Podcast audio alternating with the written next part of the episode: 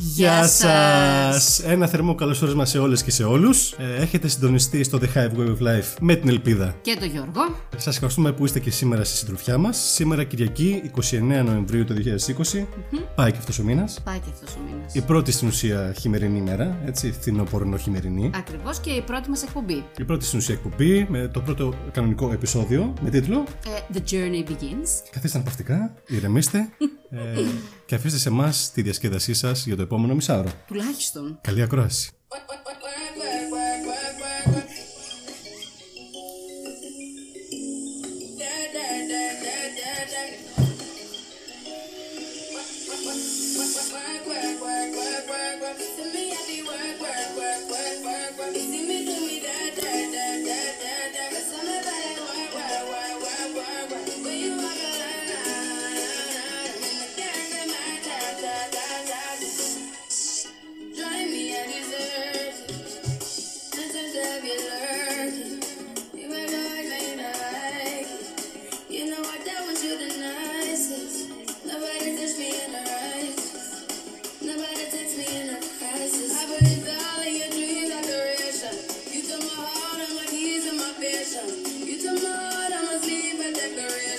Give me love, I'll pop for you.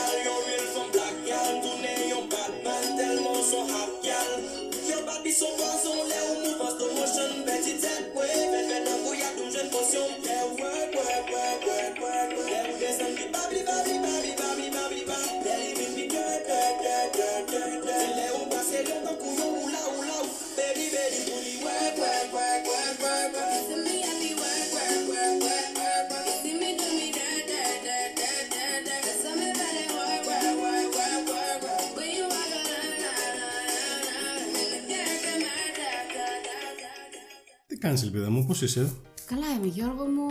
Ε, πέρασε μια εβδομάδα Ναι. χαλάρωσης.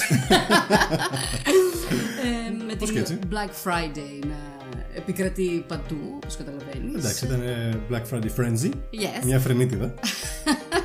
Τι έκανες κατά τα άλλα; Ε, κατά τα άλλα, έγραψα αρκετά.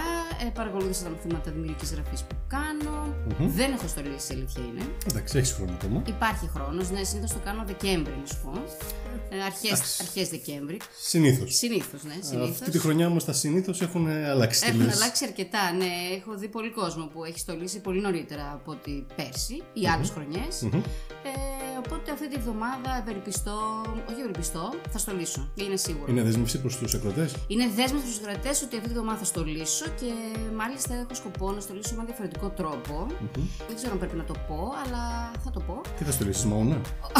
Όχι, έχω σκοπό να κάνω χριστουγεννιάτικο δέντρο με βιβλία. Βρήκα διάφορες φωτογραφίες online ε, που μου άρεσαν πάρα πολύ ε, και επειδή έχω άπειρα βιβλία στο σπίτι, ε, σκέφτηκα να τα εκμεταλλευτώ. Να εκμεταλλευτώ την κατάσταση. Ε, και λέω να το φτιάξω έτσι αυτή τη φορά. Οπότε μέσα στη βδομάδα θα το ε, διευθετήσω ε, αναλόγως ε, και of course θα γίνει το κατάλληλο post. Όπως καταλαβαίνεις. Άρα θα έχουμε αποδείξεις. Θα έχουμε αποδείξεις ε, απτές. Εντάξει λοιπόν. Οπότε Yes. αναμένουμε μείνατε στο ακουστικό σας, στην οθόνη σας. στην οθόνη σας. Πάρα πολύ ωραία. Πάρα πολύ ωραία. Επίσης, θα να πω ότι στην Black Friday αυτή τη φορά γινόταν ένας μικρός πανεσβουργισμό από ό,τι διάβασα. Μμμ. Ε, Για πες μας περισσότερα γι' αυτό. Εγώ αγόρασα βιβλία ε, τα οποία τα είχαν σε πολύ καλή, δηλαδή ήταν τουλάχιστον 50 με 70% η Black Friday, στα βιβλία τουλάχιστον. Ε, Παρ' όλα αυτά, διαβάσαμε και διαβάζουμε στο Insider ότι- .gr. Indeed, ότι στην Black Friday οι μεγάλοι και μικροί παίκτες του λιανεμπορίου είχαν ε, επιτυχία αρκετή. Ε, δεν γίνανε πολλές παραγγελίες από home entertainment και τηλεοράσεις, αλλά πιο πολύ σε smart οικιακές συσκευές. Επίσης σε ρομποτικές σκούπες και σε ηλεκτρονικές ζυγαριές. Αυτά τα δύο από ό,τι μάθαμε ε, ήταν αυτά που ξεπουλήσανε Σχεδόν, ναι. σχεδόν. Ε, και οι ζυγαριές έχουν και μια. Γιατί άραγε εγώ να σου πω λογική. πως ζυγαριές, δεν μπορώ να Λογική, καταλάβω. μιας και οι παραγγελίες στο delivery έχουν εκ την έκτη στα ύψη.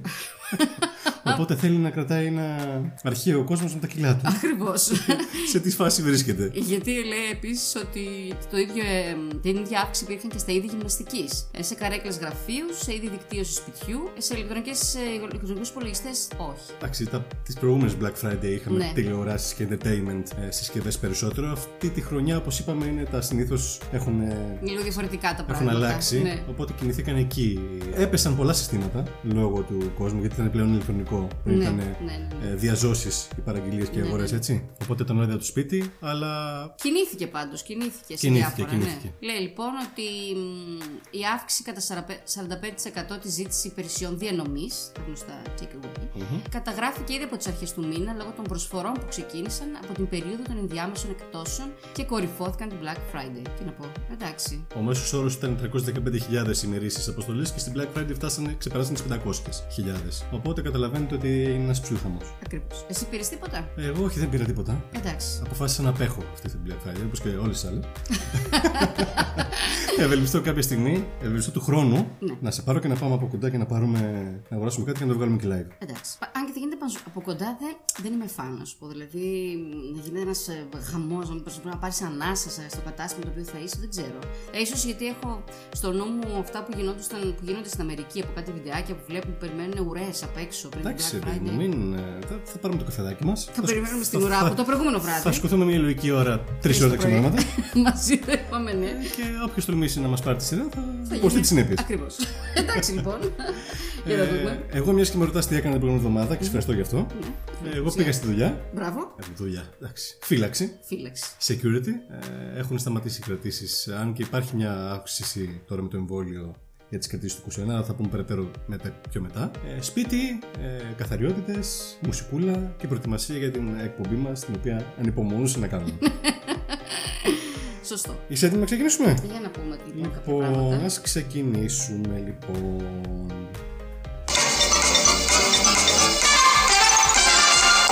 Κάπως σαν σήμερα είπαμε ότι θα σας λέμε τι έγινε εις τους αιώνες των αιώνων πριν Ναι. ε, ημερομηνίες της εβδομάδας που περάσανε Οι κυρίες λοιπόν προηγούνται Κάποια σημειώσουμε, είναι πάρα πολλά πράγματα που γίνονται τις, καθ- την κάθε ημερομηνία. Ε, για τις 23 Νοεμβρίου το 1904, ε, τελετή λήξη των τρίτων σύγχρονων Ολυμπιακών Αγώνων στον Άγιο Λουδοβίκο, St. Louis, στον ΗΠΑ. Οι πρώτοι αγώνες επί Αμερικανικού εδάφους στέφθηκαν με παταγώδη αποτυχία.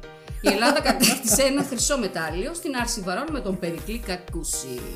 Μπράβο στον Περικλή 24 Νοεμβρίου σαν σήμερα το 1826 Κάπως σαν σήμερα Ο Γιώργος Καρεσκάκης, ο γνωστός Ναι, ναι. Επιτυχάνει μεγάλη νίκη στην Αράχοβα κατά των Τουρκαλβανών, οι οποίοι χάνουν 1.300 άνδρες. Αυτά είναι. Στις 25 Νοεμβρίου κάπως σαν σήμερα, το 1940, κάνει το τηλεοπτικό τεμπούτο του ο Γούντιο Τρυποκάριδος. Το συμπαθέστατο αλλά σκανδαλιάρικο πτηνό που γεννήθηκε από το πενάκι του Walter Lange. Ε, είμαι πολύ ενθουσιασμένη γιατί ο Γούντιο Τρυποκάριδος μου θυμίζει την παιδική μου ηλικία και με έβλεπα μανια... μανιωδώ στην εκπομπή αυτή, με το χαρακτηριστικό ήχο. Ε, το 1952, την ίδια ημερομηνία στις 25, το θεατρικό έργο της Agatha Christie Ποντικοπαγίδα κάνει πρεμιέρα στο Λονδίνο, με πρωταγωνιστές τους Richard Attenborough και Stella Sin. Πρόκειται για τη μικροβιότερη θεατρική παράσταση που παίζεται μέχρι και σήμερα, παρακαλώ. Εκπληκτικό. Το ξέρω. Κάπως σαν σήμερα, 26 Νοεμβρίου του 1963, στο πλαίσιο της καθιέρωσης δωρεάν παιδείας στη χώρα μας, αρχίζουν οι πρώτες εγγραφές φοιτητών και σπουδαστών στις ανώτατες σχολές ΑΕΗ, χωρίς την καταβολή διδάκτρων. Δωρεάν. Ε, χρονιά και ημερομηνία σταθμός. Σαν σήμερα λοιπόν, 27 Νοεμβρίου, μάλλον κάπως σαν σήμερα, το 1895 ο επιχειρηματίας Alfred Nobel ανακοίνωνε τη θεσμοθέτηση επιστημονικών βραβείων που θα φέρουν το επώνυμό του. Κάπως σαν σήμερα, 28 Νοεμβρίου του 1567, έχουμε την πρώτη γραπτή μαρτυρία για την εισαγωγή πατάτας στην Ευρώπη. Μια απόδειξη ενός εξαγωγέα πατάτας από τα Κανάρια νησιά προς έναν έμπορο της Αμβέρσας. Συγχαρητήρια. Ήταν η πρώτη λοιπόν συναλλαγή πατάτας. Να είναι καλά. Μεγάλη πατάτα. Επίσης, 28 Νοεμβρίου του 1994 έχουμε την Νορβηγία να ψηφίζει όχι στην είσοδό της στην Ευρωπαϊκή Ένωση, κάτι που συνεχίζει να υφίσταται μέχρι και σήμερα. Πολύ ωραία. Ωραία νέα ήταν αυτά. Και έχουμε και επίσης, μην βιάζεσαι, Α, κι έχουμε άλλο. τη σημερινή ημερομηνία. Σαν σήμερα λοιπόν, 29 Νοεμβρίου του 1975, ο Bill Gates και ο Paul Allen ονομάζουν τη νέα εταιρεία που ίδρυσαν πώς; Microsoft. Microsoft Microcomputer Software για την ακρίβεια, η οποία μετέπειτα έγινε Microsoft και έχει γίνει ένας Θρύλος. τιτάνας. Ναι, θρύλος τιτάνας. Indeed. Ε, μ, κάτι που θα ήθελα να πω είναι ότι στις 25 Δεκάτου ήταν η Διεθνής ημέρα για την εξάλληψη της βίας κατά των γυναικών. Πάρα πολύ σημαντικό. Είδαμε μεγάλη κίνηση και ευαισθητοποίηση στα social media από όλες τις γυναίκες και όχι μόνο γυναίκες. Ακριβώς. Είχαμε πολλά story και posts. Ναι. Οπότε είδαμε τον κόσμο. Ναι. Γι' αυτό- Ευαισθητοποιήθηκε βεβαίως. αρκετά. Παρακαλώ. Ε, οπότε θα ήθελα να, με βάση αυτό, το Ίδρυμα Ονάση διοργανώνει, το οποίο μπορούμε να παρακολουθήσουμε, είναι ένα βίντεο, ε, και γι- λέγεται «Γυναίκα τη θηλυκότητα στην Ελλάδα του σήμερα». Είναι με αφορμή τις υποθέσεις Ελένης στο Παλούδι, της Σούζαν Ήτον και του Ζακ Κωστόπουλου. Στο πλαίσιο της Παγκόσμιας ημέρας για την εξάλληψη βίας κατά των γυναικών, η Στέγη προσκαλεί 8 γυναίκες με ετερόκλητες καταβολές και εμπειρίες να συζητήσουν για τα βιώματά τους ως θηλυκότητες. Οι συμμετέχουσες μοιράζονται καθημερινές εμπειρίες σεξισμού, ενώ μιλούν για τα έμφυλα στερεότυπα με τα οποία μεγάλωσαν και συνεχίζουν να αντιμετωπίζουν στην προσωπική και επαγγελματική τους ζωή. Ανακαλούν μνήμες περιστατικών έμφυλης βίας όπως βιώθηκαν από τις ίδιες και παράλληλα προσεγγίζουν το αποτύπωμα της κακοποίησης συλλογική συνείδηση, δίνοντας ιδιαίτερη έμφαση στη θεσμική αντιμετώπιση που συχνά επαναδραματίζει τα θύματα έμφυλης βίας. Είναι πάρα πολύ ενδιαφέρον, μπορείτε να το παρακολουθήσετε, γιατί και αυτό εμείς το διαβάζουμε από το site του Ιδρύματος Ονάση. Πάρα πολύ σημαντικό. Ε, και μ, είναι ωραία να γίνονται τέτοιες. γενικά το Ίδρυμα Ονάση έχει πάρα πολύ ενδιαφέρουσες εκδηλώσεις. Ε, ακόμα και online, δηλαδή αξίζει τον κόπο να τις παρακολουθούμε. Δεν το συζητώ. Εννοείται είναι πάρα, πάρα πολύ σημαντικό. And now, the weather. Λοιπόν, όπως είπαμε, σήμερα είναι η πρώτη φθινοπο- φθινοπορνοχειμερινή μέρα και ο καιρός μέσα στην εβδομάδα θα εξελιχθεί, θα κοιμανθεί κάπως σαν σήμερα. Τυχαίο; Δεν νομίζω. Δεν νομίζω. Οπότε σιγά σιγά πρέπει να έχετε τα μπουφανάκια σας έτοιμα. να έχετε βάλει χαλιά, φαντάζομαι. Ε, ναι, ναι, εντάξει, πρέπει. Ε, εγώ από τη δεσέστρωσα. Ναι, ναι, πολύ ωραία. Ε, η θερμοκρασία θα κοιμανθεί το ανώτατο επίπεδο που θα φτάσει είναι 18 βαθμούς σε όλη την εβδομάδα. Ε, η συννεφιά και η- το ψηλόβροχο θα είναι έντονο και θα έχουμε και έναν ήπιο άνεμο βόρειο, βορείου, βορείου προελεύσεως. Από την Οπότε- Norway, όπω ε, διάβασα και στο Μάλλον από τη Σκανδιναβία, ναι.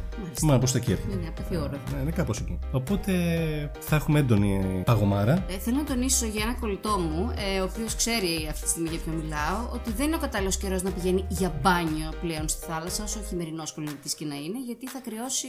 Θα κρυώσει. Σου πω θα κρυώσει.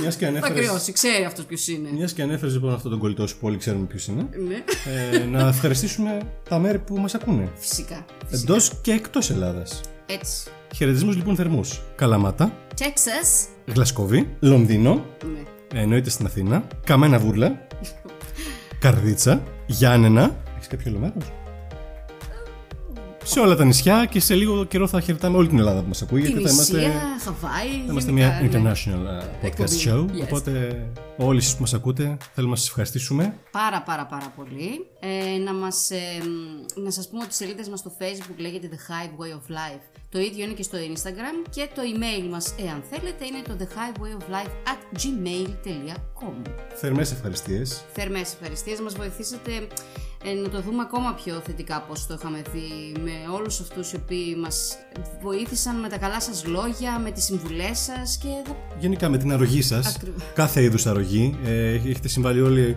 από λίγο. Ε, μην ξεχνάμε τον ε, φιλόλογο με την αρρωγή σας. Ναι, παρακαλώ, συνεχίστε. Ναι. Δεν το ξεχνάμε αυτό. Όχι, κάνω γεια σου. Ε, όλοι έχουν προσθέσει το λιθαράκι τους και είναι πάρα πολύ συγκινητικό. Φτάσαμε, ξεπεράσαμε τους 200 followers σε λιγότερο από μια εβδομάδα και μας κάνετε, μας δίνετε ένα έξτρα κίνητρο από αυτό που έχουμε ήδη και θέλουμε να είμαστε η καθημερινή σας. Καθημερινή δεν γίνεται, αλλά. Εντάξει. Η εβδομαδιαία. η, εβδομα, η εβδομαδιαία σας Ναι, ναι, ναι. παρέα κάθε Κυριακή στο ξεπροβόδισμα αυτής της εβδομάδας λίγο πριν την επόμενη. Πολύ ωραία. And now the stage goes to Alpida. Yes, thank you. Ε, θα ήθελα να πω κάποια πράγματα όσον αφορά λίγο ότι, τα λογοτεχνικά νέα που έχουμε. Λέμε ότι θα έχουμε κάθε εβδομάδα. Ε, θα ήθελα να πω ότι έχω, εκδο- και θα σας διαβάσω κιόλας, αλλά είναι πολύ μικρό, μην ανησυχείτε. Ε, έχω εκδώσει ένα βιβλιαράκι με 121 λέξεις, ε, το κάθε κεφάλαιο. Λέγεται Flash Fiction από το 121.com, ε, όπου μ, θα είναι, οχ- είναι 8 ιστορίες και η κάθε ιστορία έχει ακριβώς 121 λέξεις και κάθε κεφάλαιο μας κάνει μια ολόκληρη ιστορία. Περισσο... Κάποιοι, δεν ξέρω, όχι περισσότεροι, αλλά κάποιοι το έχουν, ε, το έχουν το βιβλίο αυτό και έχουμε διασκεδάσει απίστευτα στην παρουσίασή του. Ε, ο Γιώργος ήταν εκεί και νομίζω ότι γελάσαμε αρκετά όταν ε, έγινε Ήταν μια εκ- εκπληκτική εμπειρία. ναι, ήταν πολύ ωραία. Ε, οπότε, αν μου επιτρέψετε, θα σας διαβάσω το πρώτο μου μικρό κεφάλαιο, έτσι για να πάρουμε μια δόση και λίγο να, να γελάσουμε και ίσως. Ε, τι ώρα να βρω ξυπνητή. Συνεχίζει. Α, Καμία. Ε, Λοιπόν. το πρώτο λέγεται λοιπόν. Παντεσπάνι με σοκολάτα. Ο Ζίκφριντ Δον Φανφαρόνε ήταν κρυμμένος πίσω από τους θάμνους. Περίμενε να εμφανιστεί η Λαίδη Κλάραμπελ Φον Τρίχεν στο παράθυρο. Κάθε βράδυ του πετούσε ένα τριαντάφυλλο και εκείνος τραγουδούσε τον έρωτά του. Σήμερα όμως είχε αργήσει. Ω, λατρεμένη δεσποσύνη, πού βρίσκεσαι, αναρωτιόταν. Το κόκκινο βελούδινο κολάν τον στένευε. Είχε παχύνει τον τελευταίο μήνα. Από τότε που συνάντησε τη Λαίδη Φον Τρίχεν στο χορό των ιπποτών, δεν μπορούσε να κοιμηθεί, εκτός αν κατασπάραζε δύο κιλά παντεσπάνιο σοκολάτα. Τον τρέλαινε το στρογγυλό της πρόσωπο, τα μαύρα της μαλλιά, η κρεατοελιά στο δεξί ρουθούνι. Ω, εθέρια ύπαρξη, γιατί αργείς. Μια άμαξα πλησίασε. Από μέσα βγήκε η Λέδη, αγκαζέ με τον Λόρδο Βαν Χίρεν. Τα μάτια του στένεψαν. Ω, αυτό σηκώνει μονομαχία, σκέφτηκε. Ορίστε. Το πρώτο μας κεφάλαιο μόλις τελείωσε. Ελπίδα μου συγχαρητήρια. Ευχαριστώ. Ήσουν εκπληκτική. Ευχαριστώ. Ευχαριστώ. Πραγματικά ε, θέλω να πω και εγώ στα παιδιά ότι είναι αξιέπινη όλη αυτή η προσπάθεια που κάνεις. Το έχεις πραγματικά πάρα μα πάρα πολύ και θέλω να σε οθήσω κι εγώ δημοσίως πλέον να το συνεχίσεις. Ευχαριστώ. Μην το παρατήσεις, έχεις πάρα πολύ μεγάλο ταλέντο. Ε, όχι μόνο στα κομικά, αλλά και γενικά έχεις πολύ ωραία πένα, πολύ ωραία γραφή. Και Ευχαριστώ. θα ήθελα να μην το σταματήσεις ποτέ. Εντάξει, δεν θα το Ε, σταματήσω. είμαι πολύ χαρούμενος που είμαι φίλος σου και Σταμάτα τα λένε, τους έχω διοργανώνουμε, πληρώσει. και όλα αυτά. διοργανώνουμε αυτό εδώ λοιπόν το podcast. Ε, Ναι, καλά, αυτό ναι, φυσικά. Και εγώ είμαι πολύ ενθουσιασμένη, πάρα πολύ ενθουσιασμένη. Εντάξει, αυτό ήταν ένα μικρό δείγμα. μ, Ένα μικρό δείγμα που το έχω γράψει πριν δύο χρόνια, φαντάσου. Εντάξει, λοιπόν. παίξουμε μουσικούλα; Α παίξουμε λίγο μουσικούλα. Τι θα ακούσουμε; Θα ακούσουμε την, ε, ένα remix, το Nidix remix ε, από την Diana Ross, I Will Survive. Καλή ακρόαση. First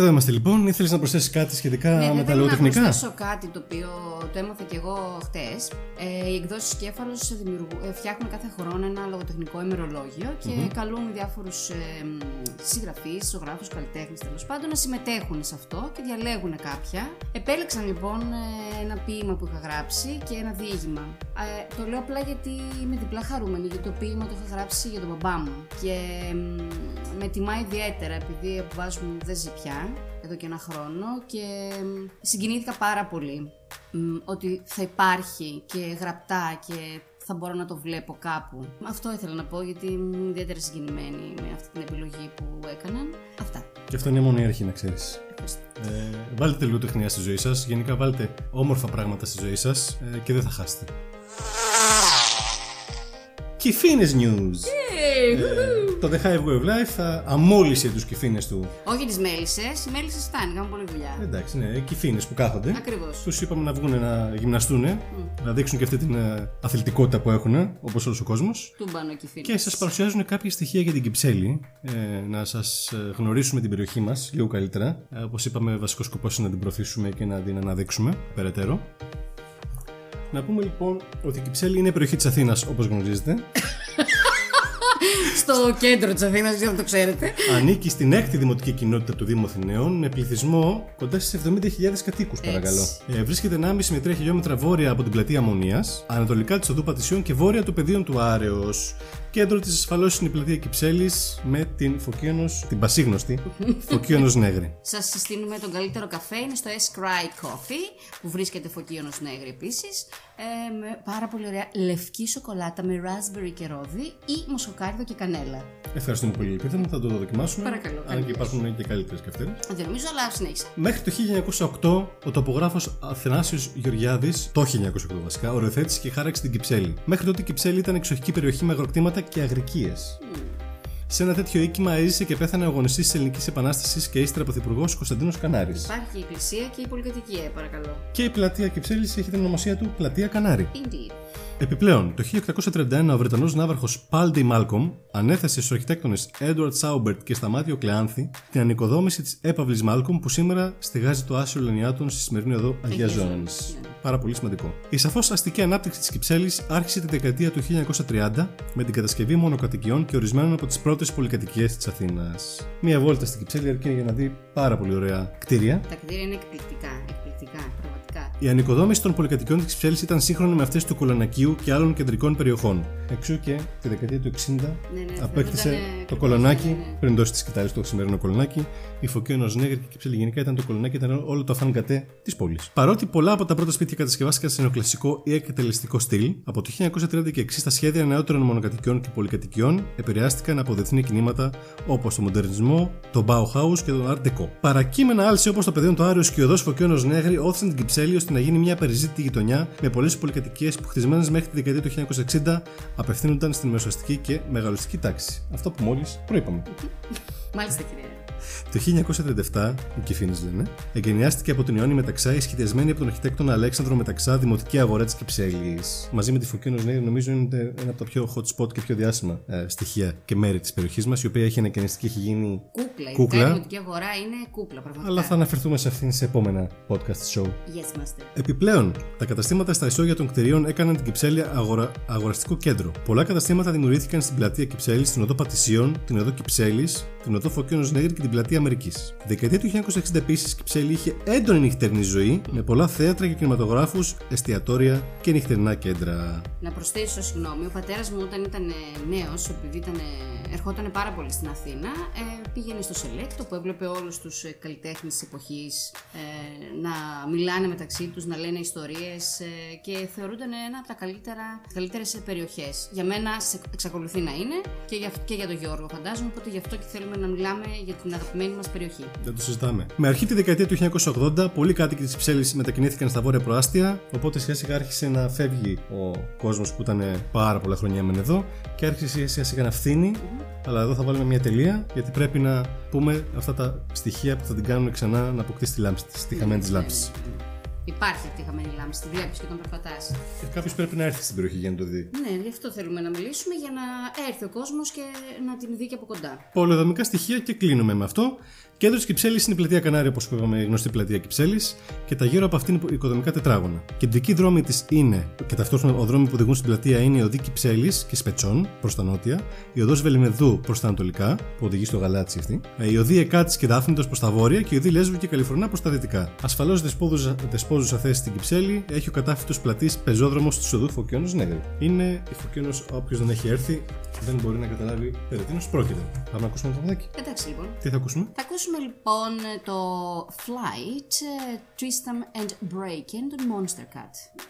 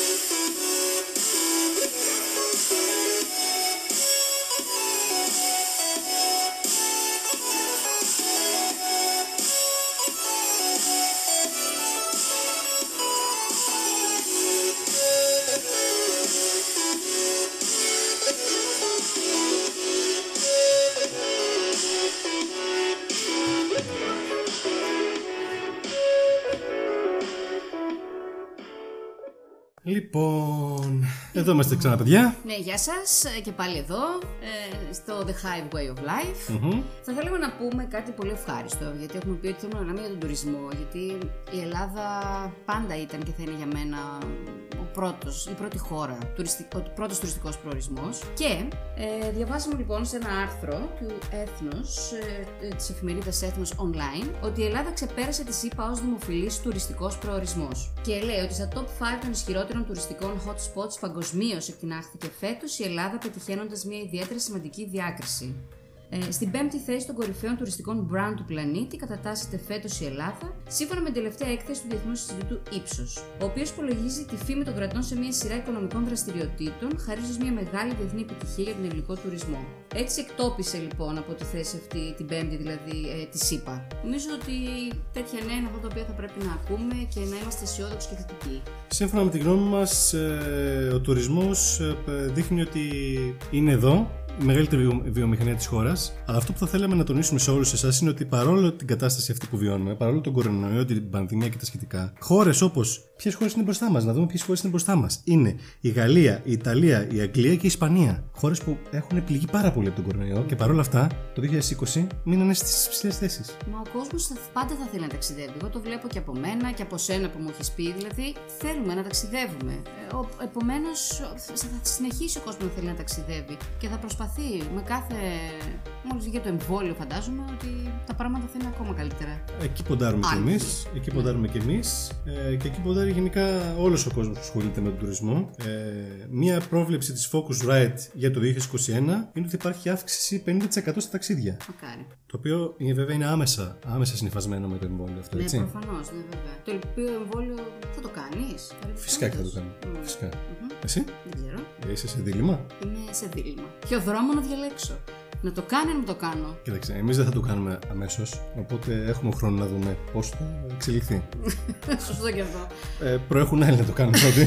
ναι, εντάξει, δεν λέω. Επομένω. Αλλά θέλω να σου πω, ρε παιδί μου, ότι και εγώ το σκέφτομαι, ξέρω εγώ, να το κάνω, να μην το κάνω. Θα μου πεις αν θες να ταξιδέψεις, θα πρέπει να το έχεις, φαντάζομαι. Κάπως έτσι θα βγουν οι κανόνες. Ε, θα πρέπει να έχεις κάποιο χαρτί που να λέει ότι έχω κάνει το εμβόλιο και είμαι safe για να ε, ταξιδέψω. Είναι και επίσημο αυτό. Το είπε χθες ο Πρωθυπουργός της χώρας, κ. Μητσοτάκης, ότι Καλά που δεν άκουσα, ναι, για πες. δεν θα μπορέσεις να μπεις σε αεροπλάνο Αν δεν έχεις αν δεν έχεις κάνει το εμβόλιο. Ε, βλέπεις, άρα. όχι μόνο το χαρτί. ε, Το, χα- πρέπει να Ε, έχεις ε, θα εδώ έχει πέρα. ένα χαρτί ότι έχεις κάνει το εμβόλιο, αυτό εννοώ. Πίσω σε αυτά που λέγαμε, Ναι, ναι. η Focusrite λοιπόν έχει κάνει μια πρόβλεψη για το 2021 ότι θα υπάρχει αύξηση στα ταξίδια και ότι βασικός προορισμός των ταξιδιών αυτών θα είναι η χώρα μας, η Ελλάδα. Έτσι. Όπως σημείωσε ο κύριος Peter O'Connor, παρόλο που θα χρειαστεί περισσότερος χρόνο. Ο γνωστός. Ε, βέβαια.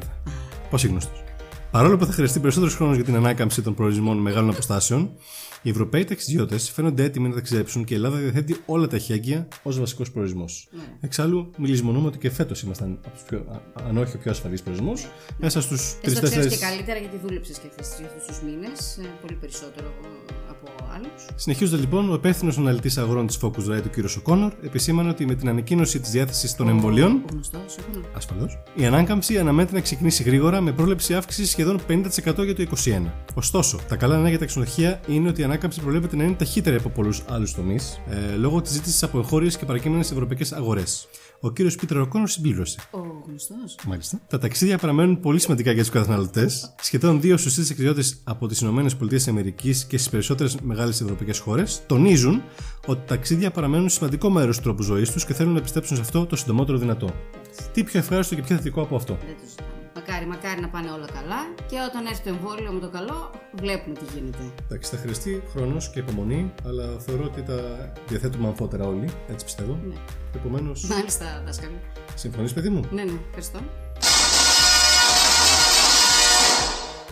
It's popcorn time! Yes! Let's do this. Popcorn time τι σημαίνει ότι θα πούμε κάποιες σειρές, κάποιες ταινίες που μας έχουν αρέσει τη βδομάδα που περάσαμε.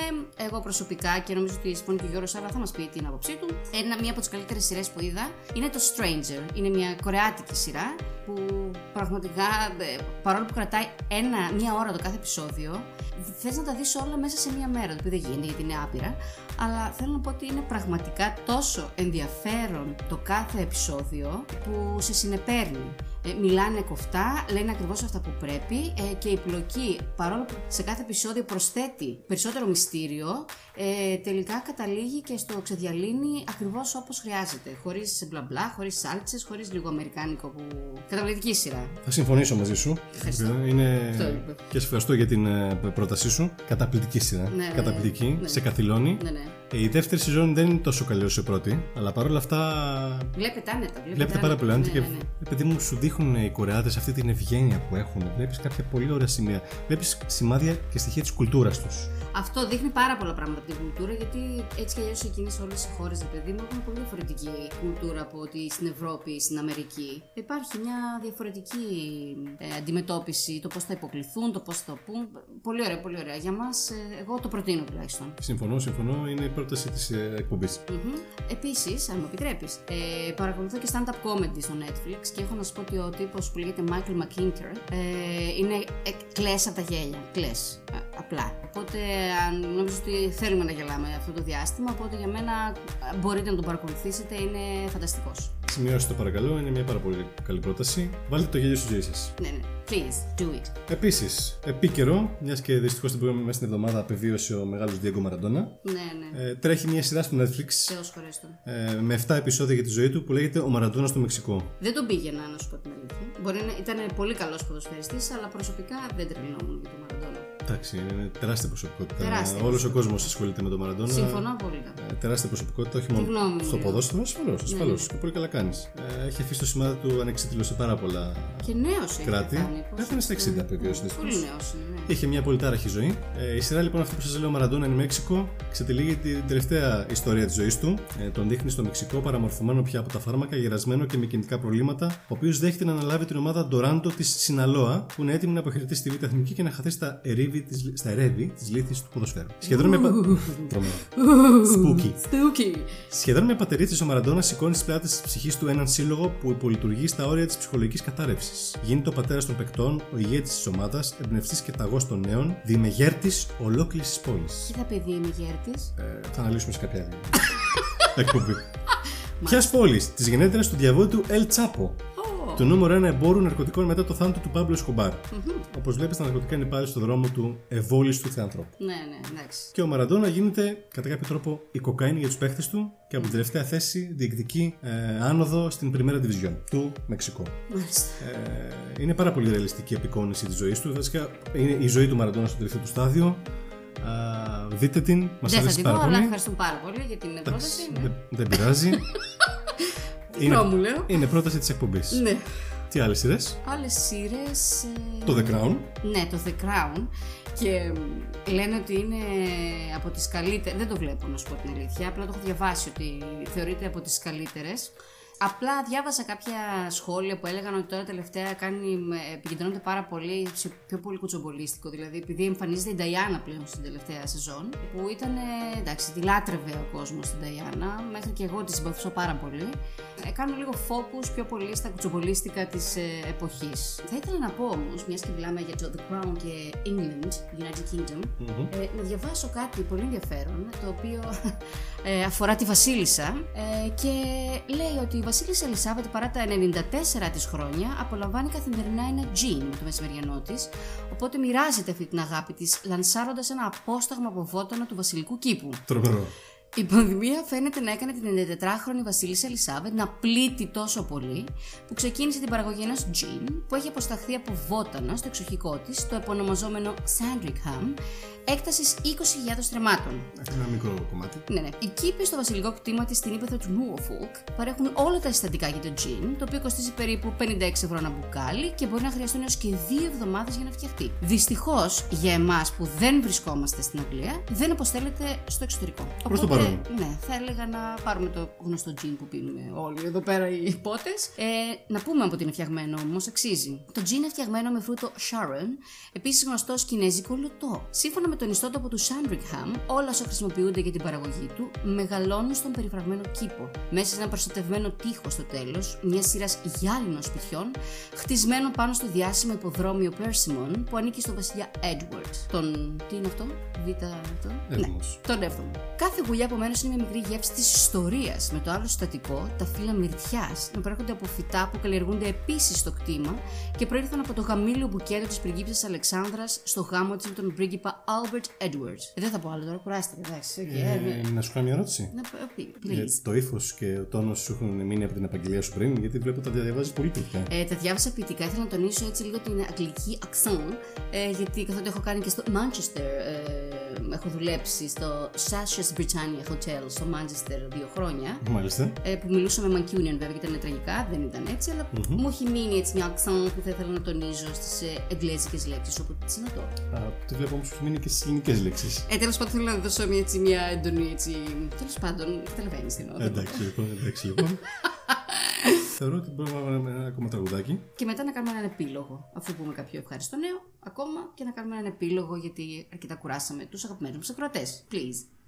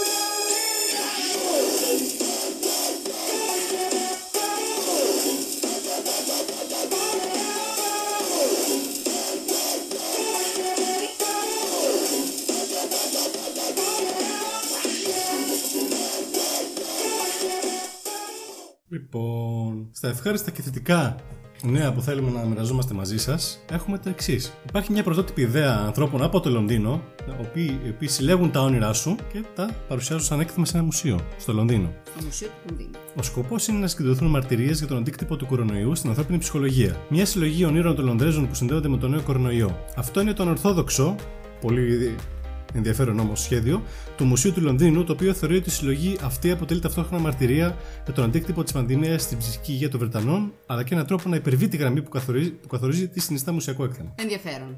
Σειρά σου. Η σειρά μου, ναι. Λοιπόν, ε, λέμε ότι ένας γερμανικός πειμενικό έμαθε να παίζει επί τραπέζι στη διάρκεια της καραντίνας. Απίστευτο. Ναι, Πραγματικά έμεινα λίγο. Ε, οπότε είναι πάρα πολύ γλυκούλη να το δείτε. Ε, αυτό το πανέξιμο τετράχρονο λικόσχυλο ε, λατρεύει να παίζει οικογενειακά παιχνίδια από Jenga ως tic tac toe. Ε, το πανέξυπνο σκυλί χρησιμοποιεί τα δόντια του για να μαζέψει απαλά τα κομμάτια και να παίξει σχεδόν οποιοδήποτε κλασικό οικογενειακό παιχνίδι βάζουν μπροστά της. Η γλυκούλα μου, ωραία. Είναι Άνοια την Άνοια. Ναι, ναι, ναι. Τελικό. Ε, Μπείτε στο emotions.gr, παιδιά, για να το δείτε. Είναι καταπληκτικό το βίντεο. Θα σας φτιάξει τη διάθεση. Ναι, και εγώ έτσι νομίζω. Επίσης, έχουμε το πρώτο ηλεκτρικό λεωφορείο. Έτσι. Το οποίο κάνει το δρομολόγιο Παγκράτη Κυψέλη. Να την Κυψελάρα. Να την Κυψελάρα. Για άλλη μια φορά πρωτοστατή. Το οποίο να ξέρετε δεν έχει κανένα αντίτιμο για να το χρησιμοποιήσετε. Ε, αυτό να παίρνουμε. Το το 3, το 2, το 4 πληρώνουμε. Είναι λοιπόν η γραμμή 2, Παγκράτη Κυψέλη, του ΟΣΥ. Ε, Για τους επόμενους δύο μήνες θα χρησιμοποιεί, θα κάνει αυτό το δρομολόγιο εντελώς δωρεάν. Είναι ένα ηλεκτρικό λεωφορείο το οποίο έχει και ράμπα για τα, τα άτομα με ειδικές ανάγκες. Είναι 12 μέτρα, με χαμηλό δάπεδο ε, και μπορεί να μεταφέρει μέχρι 30 καθήμενους επιβάτες. Ναι, καταπληκτικό. Θα φέρει και άλλα τέτοια λεωφορεία Για η να κυβέρνηση. Είναι στο πλάνο το, Να είναι καλά. να γίνει πιο πράσινη η πόλη μας. Γιατί το Στην έχει, ανάγκη- καθημερινή το έχει ανάγκη .gr αυτό. μπορείτε να το βρείτε αυτό. Έχει ανάγκη να γίνει πράσινη Φυσικά, η Αθήνα. φυσικά. Μεγαλύτερες παρεμβάσεις. Ελπίσουμε να πάει καλά. Θεωρώ ότι είμαστε προς το τέλος της εκπομπής. Είμαστε προς το τέλος, ε, βεβαίως. Ε, να ξέρετε ότι όταν ανέβει το, στις 6 ώρα το, το podcast μας θα έχουμε και ένα quiz, Ναι. τον πρώτο μας διαγωνισμό ε, από το οποίο, ε, στο, μέσω του οποίου δύο τυχεροί ή τυχερές θα κερδίσουν από ένα βιβλιαράκι της Ελπίδας. Η ερώτηση είναι η εξής. Πώς λέγεται η πρωταγωνίστρια στο κεφάλαιο το οποίο διαβάσαμε; Η απάντησή σας θα θέλαμε να είναι σαν σχόλιο κάτω από το σύνδεσμο του podcast. Μμμ, στο facebook κάνοντας ε, tag και κάποιο φίλο ή φίλη σας. Πολλαπλές συμμετοχές είναι δεκτές και θα ανακοινωθεί ο νικητής Στο ε, επόμενο στην επεισόδιο. επόμενη εκπομπή. Σας ευχαριστούμε πάρα πολύ που μας ακούσατε. Σας ευχαριστώ πολύ Ελπίδα. Σας ευχαριστώ πολύ. Γιώργο. Ε, σας ευχόμαστε καλή εβδομάδα, Καλή εβδομάδα. καλή δύναμη και στο επανειδήν. Γεια σας. Αντίο!